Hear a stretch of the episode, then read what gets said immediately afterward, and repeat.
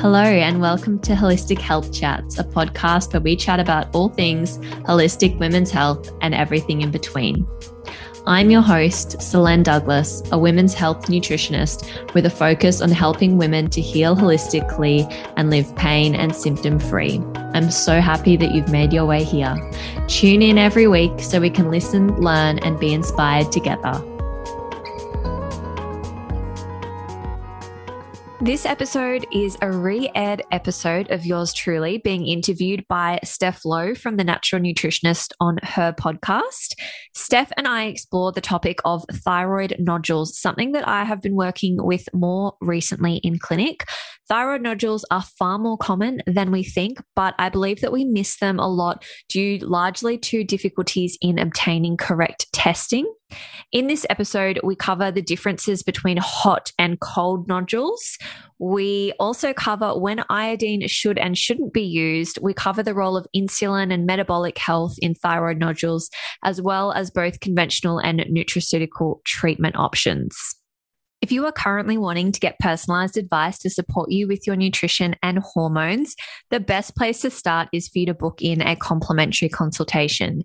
In this 15 minute consultation, we will discuss your current health goals, what you can expect from consultations, and we cover any questions that you may have.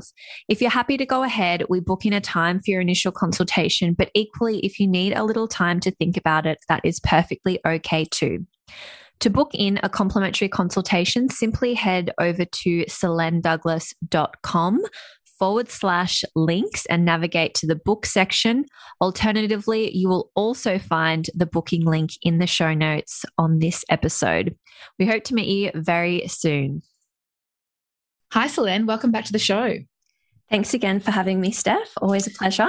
Oh, I know. This topic is, yeah, a big one. Obviously, we've had you on the show more recently to talk about the thyroid. And it's a really important topic that has a lot of sort of different subsections to it. And so I wanted to make sure that we gave, I guess, justice to looking at thyroid nodules.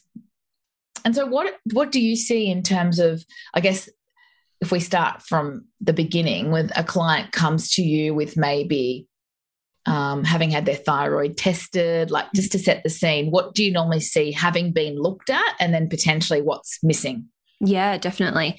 Um, I would say most commonly TSH is going to be looked at, which is that thyroid stimulating hormone. And like we talked about uh, on the last episode, more frequently we are seeing antibodies being tested as well, particularly if that client maybe has had a bit more information around how to have that discussion with their GP or their doctor. Um, but very commonly, thyroid hormone, so T4 and T3, won't be done. And it is also quite I'm going to say still uncommon for any antibodies to be tested mm. as well. Um, and then I guess specific for today's um, conversation, it's very rare for any kind of imaging to be done on the mm. thyroid, um, which would pick up um, the prevalence of nodules on the thyroid. Yeah. So, what? How do you define like, or when you think about a nodule, how do you mm. think about that sort of progression like in terms of how would I explain that to a client? Yeah, like what's happening to the thyroid? Like the cells are obviously mm-hmm. becoming mm-hmm. what we call hyperplastic and forming like a, a, lump in the thyroid, which we know is at the base of the sort of neck region. Yep. Um, so I think about them as basically being a growth on the thyroid or an area um, of malfunctioning in those cells. Um, mm-hmm. and we've got two main different types of nodules, so hot or cold. And we'll obviously get into this more today around differentiating between the two and what the differences are. Um, but cold nodules are basically um, an area of the gland that isn't functioning efficiently. It's what's called hypofunctioning. So it's basically um, not it's underactive essentially mm. if we think about it like that it's an underactive pocket of the gland um, whereas the hot nodules um, are the opposite to that so they're hyper functioning and they have become dysregulated. So they're no longer sort of responding to TSH or thyroid stimulating hormone and they've become what's autonomous. They're basically doing their own thing yeah, yeah. Um, and making thyroid hormone as they see fit versus waiting from that signaling from the brain. Yeah. Fascinating. I really want to dive into that with you. Just to kind of put it into context, like, oh, before we go on to prevalence, mm-hmm. can you tell the story about the client and what symptom she was experiencing? Because I hear this quite a bit. Yes, definitely. So this happened twice now, but most recently was just a couple of weeks ago. I had a very young female client. So she was, she's around 24. Um, and one of the, well, she had a collection of symptoms, but one of the symptoms, um, I guess, that initiated me to push her to go and ask for an ultrasound was that she was complaining of sort of pressure in her throat. Mm. And the way that I think about this sensation is you know, when you might feel anxious or upset and you get that lump in your throat, like you're about to cry. Mm. Um, that's sort of the sensation that she was explaining, which can also feel like anxiety too. Um, but she was saying, you know, I've just, it feels different. I've never sort of had this before.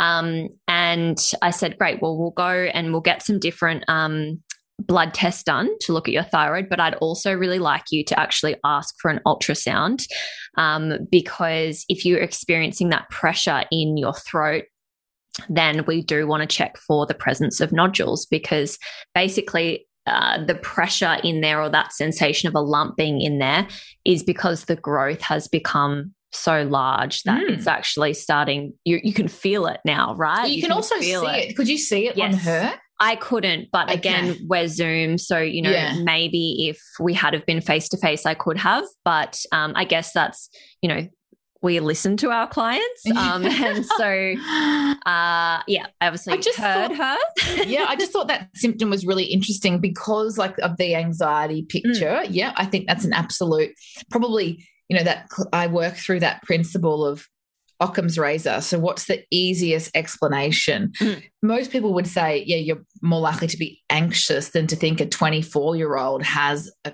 quite large nodule. But this is where we can miss the actual driver of the symptom or the root cause with further investigation if we're not listening or if we're not looking at our clients because I've certainly met people where the nodule you can't miss it it's very visible on the neck and then just one more comment with the um, the secondary symptom being dysphagia or trouble swallowing. I've met people who have been told to take Somac or Zoloft, so a proton pump inhibitor. It's nothing to do with their acid, not to mention my thoughts around PPIs in general, which I'm very open about. How crazy is that? You're not having trouble swallowing because of, you know, increased acid in your stomach anyway but we're missing the forest for the trees so mm. i think it's important for you know people tuning in just to that's not the only symptom of course we'll we'll discuss what might be picked up from a tft a thyroid function test but let's pay attention to these other symptoms because that definitely shows you in this case like yeah a quite a big progression of a yeah. condition that's yeah. otherwise going to go untouched in a 24 year old who might be missed by the system per se. Yep, definitely. And I guess for context as well, leading up to this appointment, so the month or so before, she'd had uh, some extremely stressful things happen in her life. And when she'd gone, she'd actually presented initially first to the emergency room when she was having this sort of symptom. And she was also uh, getting sort of some heartburn sort of feelings. Okay. And the the doctor there had also said to her, "Look, it's probably just reflux because of the stress that you've been experiencing. You know, if you're still getting it in a few days, go and see your doctor, and you know, off you go and go home." Um, and the doctor who she'd seen had also said, well, let's go and get you checked for H. pylori because maybe you've got, you know, some sort of infection um, that's causing reflux. So she did have a little bit of that sort of burny feeling, mm. but the mm. lump in the throat, again, I think we just always need to be thinking about, you know, what could it be? And not just thinking, I guess, it's this one simple explanation. We've sort of got to take that holistic view of someone. Um, and I think with anxiety, um, you know, potentially mirroring that, just really talking to the client about, well, does it feel like I'm sure you've experienced this before? Does it feel different now? Mm. Uh, and yeah, in this case, it did. So I, I asked her to go and get that ultrasound done. She did get a lot of resistance from her GP requesting that. Um, the GP said to her, You're too young to have thyroid issues. It's not your thyroid. Um, didn't want to do the test. Uh, like and she did. To me. yeah. So she did mm. fight sort of tooth and nail to get it. Um, and she had the ultrasound done first, and this is where um, nodules were picked up, and there was one actually that um, was found to have calcified. So she's now been sent away for an FNA, which is basically a fine needle biopsy of um, that piece of tissue to check if it is malignant or not. So we're still waiting on those results. Um, but her thyroid function sort of tests that were ordered. Again, the full thyroid panel wasn't approved, um, mm. which I just, again, blows my mind that we would be picking up nodules but not happy to approve a full thyroid panel. But anyway, um, we got TSH and then the antibodies. So antibodies were very unremarkable. I believe her globulin might have been 28 and then the peroxidase antibody was like 1.3. So, mm. you know, pretty the, classic pretty yeah. classic. And then TSH was only 1.3. So, see, this is where how many times do you see a normal TSH? And that's even normal for us, right? Mm. To clarify in yep. terms of what's a functional range. The dismissing, it just, I find so many area areas of women's health more and more challenging. But the thyroid is seem, seemingly to be like top of the list in terms of mismanagement at the moment because she could have gone. Imagine if she didn't come to see you. Yeah. So she's 24. Got will obviously know what the full story is with the FNA results, but you know the progression of this and the irreversible damage that can be done. Mm. I think we all need to be just paying out of pocket for a full thyroid panel and making sure we've got you know, more information if we are symptomatic because we've got to be proactive or this can become like a lifelong condition to try and navigate. Yeah, yeah. And I'm thankful as well that in this situation, the doctor would only actually approve one after the other that she got the ultrasound first because yeah. I can nearly guarantee that if there was, you know, the thyroid results that were ordered had have come back first, you would have gone, no need for an ultrasound, right? Yeah, there's no um, problems with your There's no problems. T3. Yeah so I'm very glad that it, it did happen in that order.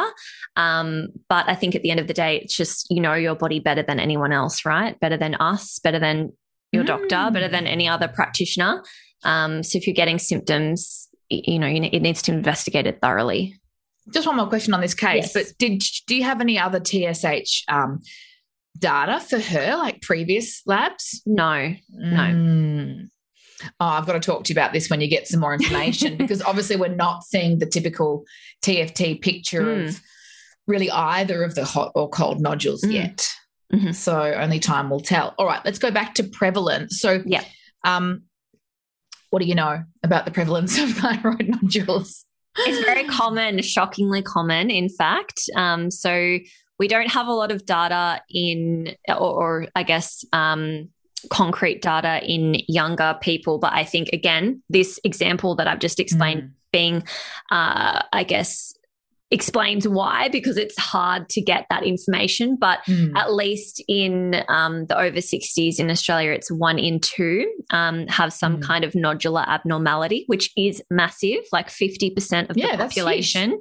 Yeah. is huge um, and interestingly, nodules are far more common than conditions like Hashimoto's and Graves. And I think we talk about these so much more.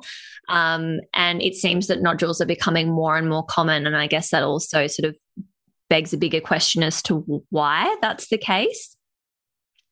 Yeah, it's fascinating. Like, I really can't wait for us to have more updated prevalence data, but obviously, we have to be screening a lot more of the younger population. And if all doctors think, quote unquote, you don't have a thyroid problem, you're too young, then we're not going to have data. But I have looked at some um, stats around sort of 6.4% of women in countries where there's bigger issues around certain nutrient depletion, which we'll talk about. Um, it could even be as high as 35%. Mm. That's crazy which is that's, shocking. that's huge. Yeah, that that's way higher than Hashimoto's, right? And again, it would be way higher if we were testing properly. That's frightening. Imagine if we were screening. I mean, we can't screen everyone. I get the limitations of the medical system, but yeah, that's going to be really interesting to see in time, hopefully with increased awareness and conversations like this and um, increased advocacy of our of our clients that we will get some more relevant data on prevalence, which will then feed back into the system of being kind of allowed to screen more people and mm. support rather than just let it go until there's a real issue in 10, yeah. 15 years' time, which we see all too often. Which is that when you kind of look at the treatment, um, which we can get into when we talk about what we would be doing for hot or cold mm. nodules, but when you do look at the um, the sort of rec- standard conventional recommendations around treatment it's basically like if it's bad enough you know radioactive iodine therapy or removal or let's wait another 12 months and not do anything else. So um yeah. I, I, just can't imagine being in that position where all you're offered is radioactive therapy or removal of your thyroid. Like i do not like i really empathize with someone who's in that position but obviously there's a lot more that can be done which is the big going to be the outcome of our conversation today. Yeah. So let's go back to cold v hot. We'll start yep. with cold. What's the frequency in terms of the whole sort of stat, the unknown stat of nodules in total?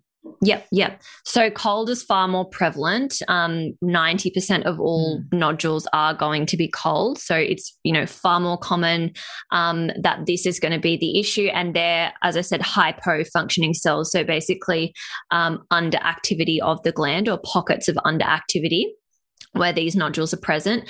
Um, whereas hot um, is far less common, so that 10%, um, and that's a, an area of hyper functioning where these cells are, um, you know, doing their own thing and basically overproducing um, our thyroid hormones. Mm. And hypo is going to be most people, like I don't mm. know about your stats in clinic, but as a general rule, I would probably see 90 or 95% yeah. subclinical hypothyroidism. So normally high TSH, which is that inverse relationship to showing you that you've got a, at least a subclinically low thyroid. So yeah. this is making a lot of sense in terms of the bigger picture. Um, obviously, this type is more dominant in younger patients. I don't work with a lot of over 60, like you said, mm. with the prevalence rate that we do have. But that's just yeah, really interesting for me to think as well the number of people that have even that subclinical, so high TSH, um, who may also have a nodule. Yeah, yeah, mm. yeah. Massive. so, what's the primary cause? Um, so initially it was thought that the primary cause was iodine deficiency and I think it still is in a lot of cases. Mm. Um, but then now it's sort of also looked at that there's potentially uh, basically metabolic syndrome and insulin resistance being this um, maybe additional or instead of, you know, maybe someone doesn't have iodine deficiency, but they have insulin resistance. And this is actually um, what's causing the um, the nodules um, or you know maybe they have both okay so let's talk about them separately obviously yeah. i'm sure there's cases yeah where there is both um, especially in australia so with with iodine like mm-hmm. i often think about the east coast and our sort of chronic deficiency where i live being the worst in tasmania um, and then i think about how little or how very sort of low number of clients that have ever come to me with having already done an iodine test and how again that's often a missing piece of the puzzle like how do you know if you have an iodine deficiency if you haven't done a test and then equally i want to hear like let's talk about how intricate iodine is because we've both got a yes. couple of examples that i think would be really useful to share as to sort of why mm-hmm. we tread really careful with this yes. particular nutrient yep. as well Yep. Um, so it is very, very common. I mean, mm. I would mm. say more often than not, if I am doing iodine testing, it is coming back low. Mm. Um, it is not a test that is easy to get done via Medicare, so it is very commonly paid for out of pocket. Um, we would use companies like iScreen.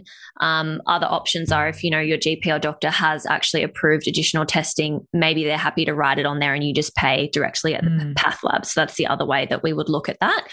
Um, the other thing, I guess, just on the lab side of things, is that different labs have different ways of interpreting iodine testing as well. So that's something that a lot of people don't actually know about, and that's really important. Um, there's a conversion that needs to happen when we're looking at that urine testing to actually make the result accurate, mm. and not all labs will perform the um, calculation for us. So that can greatly change the outcome of that person's results. That's really important um, that you are either using a lab that provides corrected iodine or working mm. with someone who can calculate that for you to get that accurate result. Um, but it's very, very common. Symptomatically, I think for women, one of the most common cycle symptoms would be breast tenderness, breast tenderness, mm. lumpiness. Um, whenever I see that, I am thinking about iodine deficiency. Mm-hmm. When we're looking at if we do have something like, um, you know, thyroid results, we're thinking about that subclinical, so low low T4, maybe low T3 as well, and then that higher TSH. Um, and in those instances, I would always be looking at an if there's anything out with the thyroid, I'm looking at iodine. I want to know where it's mm. at.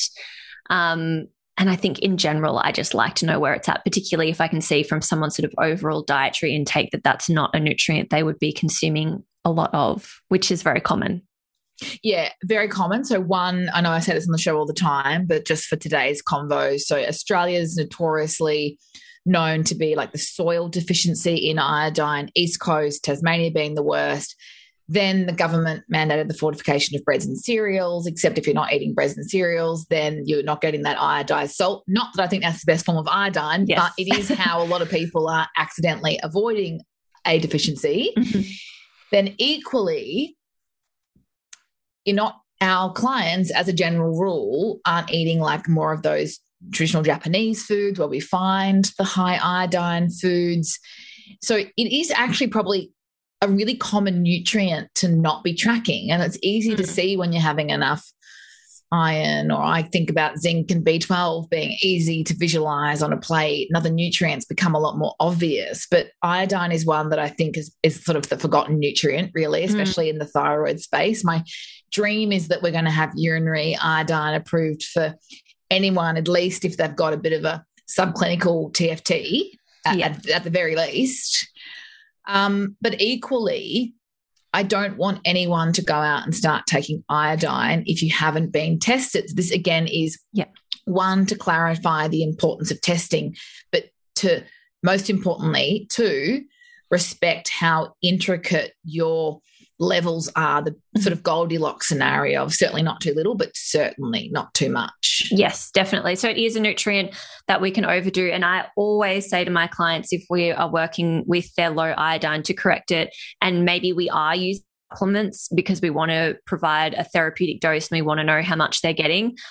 I explain to them all the iodine foods and I'm like, don't go and overdo it with this mm. foods. Like, don't go away from this consultation and start Googling iodine rich foods and then bulk up on all of these things because you will end up overdoing it. And that's actually where we would see the transition from cold potentially to hot nodules. So, um, that can be that change. That's actually all hot nodules start out cold, and it can be iodine deficiency, and then uh, you know a huge um, sort of jump up in iodine intake can actually trigger um, that change from cold to hot. And I guess another issue I think with the food fortification that I'd like to mention as well is just that with our food sources of iodine, like kelp, um, dulse flakes, all these mm. things, they have other you know, it's food found the way it's supposed to be found. We have iodine, but then we have selenium, which we know is really protective for the thyroid gland and helps to sort of counteract any of the inflammation that iodine could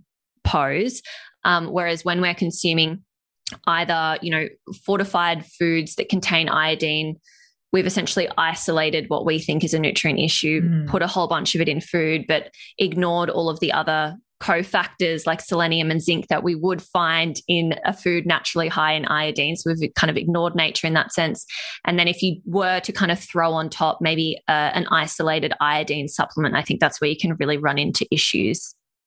Yeah, I can see how this would happen. I mean, imagine if if you had been told you had a cold nodule mm. and you were equally told that the treatment was iodine, and then you just went on taking iodine without a test. Uh, like yep. to me, it's no a no brainer that you could possibly end up with hot because it's not being managed closely enough. So mm. that's very important in terms of the ongoing management and, and retesting for iodine sufficiency. And then I just wanted to share um, a couple of anecdotes that one speaks to what you were saying. So I have one client now who I'm working with who was taking isolated isolated iodine. So, you know, not with that beautiful balance of the other cofactors that you mentioned. And unfortunately, she has given herself accidentally major TSH suppression. So it's undetectable via the assay and has not that she has antibodies, but has symptoms of Graves' disease. So, a very overactive thi- thyroid, um, heart palpitations, anxiety, mm-hmm. extreme weight loss, like, you know, just everything of an over functioning body. And all the doctors have been able to offer her are beta blockers. And that to me is just a really fascinating case study and a really good reminder of please don't go and take iodine for whatever shedding protocol you found online or for whatever you've been told. You need to do a urinary test corrected for creatinine, which takes away the impact of the concentration of the urine, like which wee of the morning is it? Um, that situation is balanced out. And then equally, retest in three months because it's actually not that hard to resolve. Like most of the time, I can, well, I don't know about you, but I can turn mm. around an iodine deficiency in three months. It's quite quick. And yeah. then you put that down, like you take it off the list as being a, a nutrient driver anymore. And then just last anecdote mm. is iodine is found in common supplements with selenium, with zinc, with vitamin D, but a therapeutic dose is a therapeutic dose. So please don't take a prenatal and then another superfood blend for pregnancy or breastfeeding mothers, and then add another little protein mm. shake number that's got more iodine in it. Because unfortunately, I have seen another example where those three um, combinations of supplements and foods did create quite a severe postpartum iodine excess picture with a very low TSH. She just thought she was feeling anxious because she's a new mum, and that could have been could have been a very easy um, explanation. Wasn't overly symptomatic like the other client that I mentioned, and those women that send themselves off to ER. Mm. Um, but equally, like a lot of this could be avoided if we're just taking a bit more time to understand iodine, and then equally not overdoing supplements and foods, and and you know go, going to the extreme rather than the grey, the balanced approach, right? Yeah, yeah, it is definitely a nutrient that you can overdo. Um, and I think, again, that's where either working with a practitioner or like understanding what is in what you're taking mm. um, is really, really important. Yeah, for sure, for sure. So I just wanted to be really clear on that because I'd hate for anyone listening to start taking too much iodine. And, you know, I think I've made my point. So moving on. So what about what else do you see in in cold nodules or where would you like to kind of move to next? Well, I think the other thing that's really important outside of iodine is mm-hmm. metabolic health yes. and where we mm-hmm. would see um, basically insulin resistance driving um, that higher TSH. So essentially, in very simple terms, I guess like the more fat tissue that is available, the higher the amount of um, T3 that your body is going to need to make, or the thyroid is going to need to make in order to kind of service this additional mm. mass. Um, and in response to this sort of increase in, T- in T3 that's required, your pituitary is just going to be um, sim- stimulating more TSH, um, and so stimulating more growth in that thyroid gland. And then, I guess, in addition to this, with insulin resistance, um, being present, we've got an increase in IGF 1, um, and that also actually stimulates growth within the gland mm, as well. So you've kind of got, yeah. yeah, yeah, you've got that kind of fuel on the fire happening there. And I think it's really interesting when you think about, you know, the prevalence of metabolic syndrome and insulin resistance in people and the presence or increasing prevalence of these nodules, despite the fact that we do have huge amounts of iodine fortification in foods. So, you know, it's been identified that there's this sort of widespread or worldwide iodine deficiency.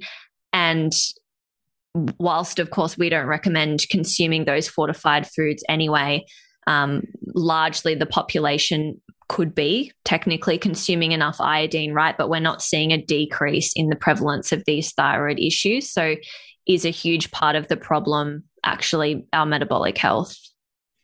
probably when we look at the Western world, that makes a lot more sense. What about other sort of environmental impacts like dietary goitrogens. I always think about like raw cruciferous mm. vegetables when I hear that word, or even like EDCs, like endocrine disrupting chemicals. Like there's obviously a bigger yeah, picture here that does sure. need to be considered. Yeah. Definitely. Yeah. I mean, I don't have the stats around that, but I don't think we can. I mean, you know, I'm always thinking like, I don't think I need to look at research to realize that, you know, spraying our body in chemicals and mm. inhaling it every day obviously isn't going to be the best thing for our health. And it does impact our endocrine system as a whole.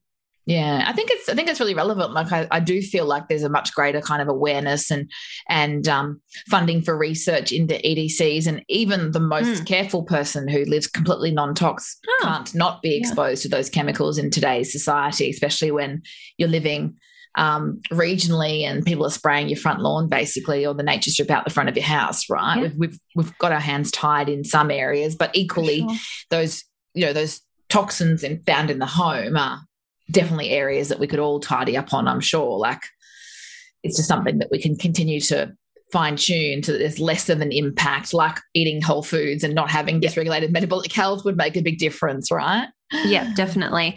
I think yeah, we, there's a lot that we can do. As you said, we're going to be like we live on the beach here, and they go and mm. spray the sand dunes, the dunes and things like that. Um, yeah. And yeah, it always you can see the discoloration in there and i'm always really careful with our dog not to let her mm. like go up in there because she would go away and walk in that and then like chew her paws and things like that. So god knows what that does to her.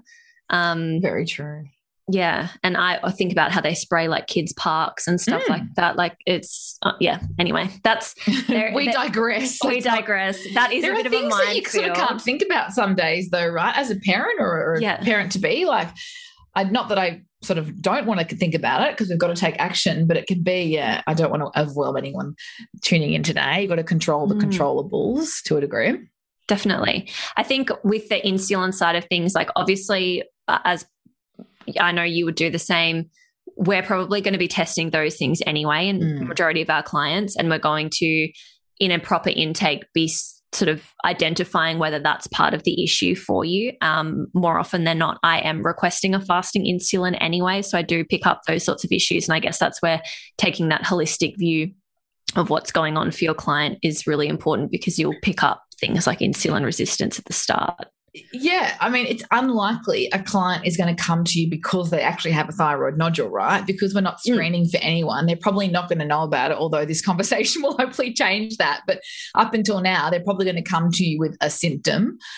Like if they've got hypothyroidism, they might mm. already be putting on weight with no change to intake or exercise. Um, or, or they might actually come to you for weight loss and then mm. you're working on the driver anyway. So, mm. gosh, how good is whole food, right? Because you're already going to be helping improve their insulin sensitivity via the nutrients that they eat and the foods that they don't eat or that they minimize.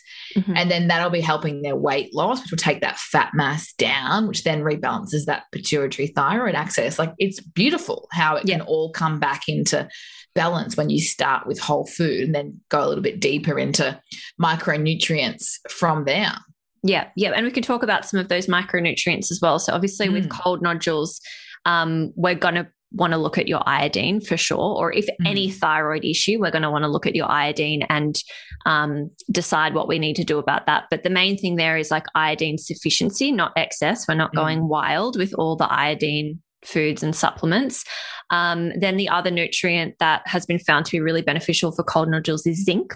Yeah. So, um, zinc, the, basically, the lower your zinc, the larger the mass in the gland. So, mm. again, we're not just kind of going, oh, you've got an issue with your thyroid, let's throw some zinc in there. We're actually going to test where, where your zinc is at um, and make informed decisions about, you know, is zinc actually a nutrient that's going to be beneficial in this situation, right? Because you might not have a zinc deficiency. Yes, thank you. Mm-hmm. And I think that's really important too. We're not kind of going, you know, everyone with the cold nodules needs all of these particular things. We're actually sure. going, are there cold nodules present? Yes, no, okay, yes. Now let's actually look at what deficiencies are present so we driver. can work out yeah. what this person needs, not what all people, but you know, well, not what all the things that could work might be, and kind of just throwing spaghetti at a wall and hoping it works out. Sticks, yeah. I think about that a lot when we talk about you and I, like even just online, talking about like the cofactors you need for Mm. your thyroid hormones. Like, yes, you need those, but no, you probably don't need to focus on all of those because you might, it's more than likely you have a few adequacies and then some inadequacies, and they become Mhm. the areas that you focus on. Yep, definitely. And then the other one, we talked about this a lot last time, was Mm. selenium. Um, nutrient. yes, it is. And again, like I'd say that's a nutrient where people would have no idea how much they're actually intaking Never. per day. Um, and that is one I like to definitely supplement um, in thyroid issues. And again, I would be going kind of, you know, don't overdo it on the Brazil Mm. nuts. Mm. Let's use a supplement in this particular instant. Um, but that's also um, found to um, basically selenium deficiency is found even to cause, I guess, fibrocystic areas within the gland as well. So correcting that is going to help um, reduce the mass there. Um, and then again, anytime I'm looking at iodine supplementation, I would always be including selenium. Um, the other one that's found to be helpful is inositol, myoinositol, um, which is like basically a B vitamin, uh, or it's similar to a B vitamin. Um, and that's found to help reduce nodular size. Again, that would be found from really from a supplement. Like we can get it from foods, but I would be supplementing. Yeah, I'm really curious. I mean, obviously, there's a link here with inositol being incredible for um, Insulin. improving insulin sensitivity Mm. at the receptor, so that communication of insulin. Um, of course, that's going to be helpful, which is why, of course, the, Mm. whole food would be where I would start, of course. And then I think about, you know, magnesium and chromium and all those sort of blood sugar balancing nutrients that we could use as like a natural metformin or, Mhm. or um, Yeah. insulin resistance, anti-insulin resistance or insulin sensitivity kind of approach. Yeah, yeah, definitely. Um, yeah, I think the combination of those th- things together is incredible, but equally looking at someone's test results to identify, you know, do they actually need the zinc? Do they actually Yeah. need, um, well, is insulin even relevant? Because it Is would be for everyone. Yeah, for sure, for sure. I mean, it would be probably not in our clients because I feel like I've got a bit of a echo chamber of people who are already kind of to a degree eating real food. And Yeah. I, I actually don't often see super high insulin these days, just as a Mm. function of, of my clients, but I'd be it'd be more common for me to see iron deficiency these days. Yeah, I still get Yeah. quite a bit of insulin resistance. Yeah. I'd say it's both. I um Mm. I am still requesting it a lot and I yeah, do still have quite a lot of high Yeah. high results. Yeah. Yeah. Oh yeah. I'm I um unfortunately find that it's one that's often rejected. So we're back to square Yeah. one. I know. And I often find that, you know, if something like just a bit of a t- side tangent, but HbA1c even sometimes not sensitive enough to pick No. up issues because, No. um, you know, I'll obviously take into account someone's dietary history and, you know, what their what basically the proper intake and look at the HbA1c and kind of go, no, we need to see insulin, right? Because it can look really, really good sometimes and their insulin's still going to be high. Mm. Oh, I think that's the missing piece of the puzzle for a lot of people. Like, if Mm. you have a HbA1c of 5.3, you could easily be told, oh, keep going with your carbohydrate intake, no change.